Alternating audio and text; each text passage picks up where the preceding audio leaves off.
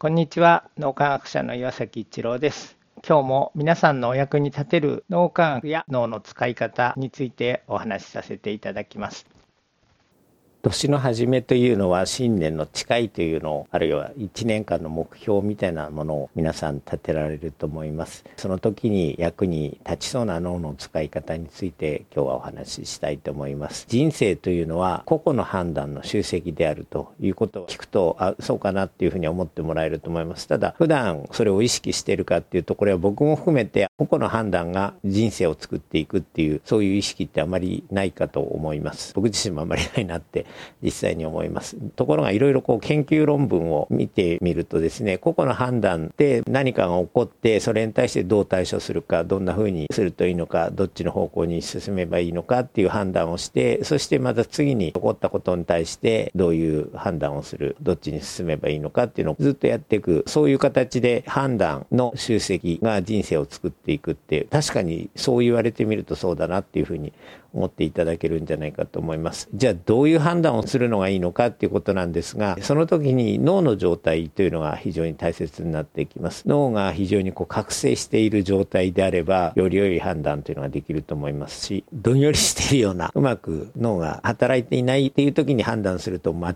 ったり、まああまり良くない判断をしてしまうというようなことですね。で、じゃあ脳がいい状態になっている、覚醒している状態ってどういう時かっていうと、実は、え応体験であるということが最新の脳科学の研究で分かってきています。応体験っていうのは、もともとは宇宙飛行士の人が宇宙空間に出て、底なしの暗闇の宇宙空間に青く美しく光る星が見えると。それがまあ地球なわけですけども、地球の上で自分たちは生かされてるんだっていうことに気がついた時非常に人間の小ささそして宇宙の広大さそこに流れる時間の悠久さそしてその美しさに心を打たれて非常に謙虚な気持ちになって自分たちはこの地球の上で生かされてるんだ。この素晴らしい地球というのを子供たちそしてさらにその先の世代の人たちに残していくには自分の命をどんな風に使ったらいいんだろうみたいなそんな気持ちになった。それであまりにも尋常じゃない心理状態だったので脳科学的な切り口で調べていく。ことで応体験の脳科学というのが始まったわけですけども応体験をしている状態っていうのは非常に脳が覚醒している。そして今までの人類の歴史で大きな足跡を残した人たち大きな業績を残した人たちっていうのは人生のどっかで強烈な応体験をしていたんではないかというふうに言われています。そのくらい脳が覚醒するわけですけどもそうすると応体験をしている状態で物事を判断するっていうことをするとより良い人生を作っていくための判断がしやすくなるということですね。一年の計は元旦にありと言いますけども、まさに、えー、その、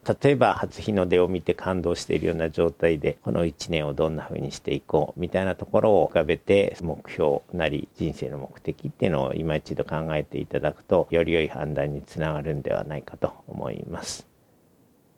今日も何かのお役に立てると嬉しく思います。ありがとうございました。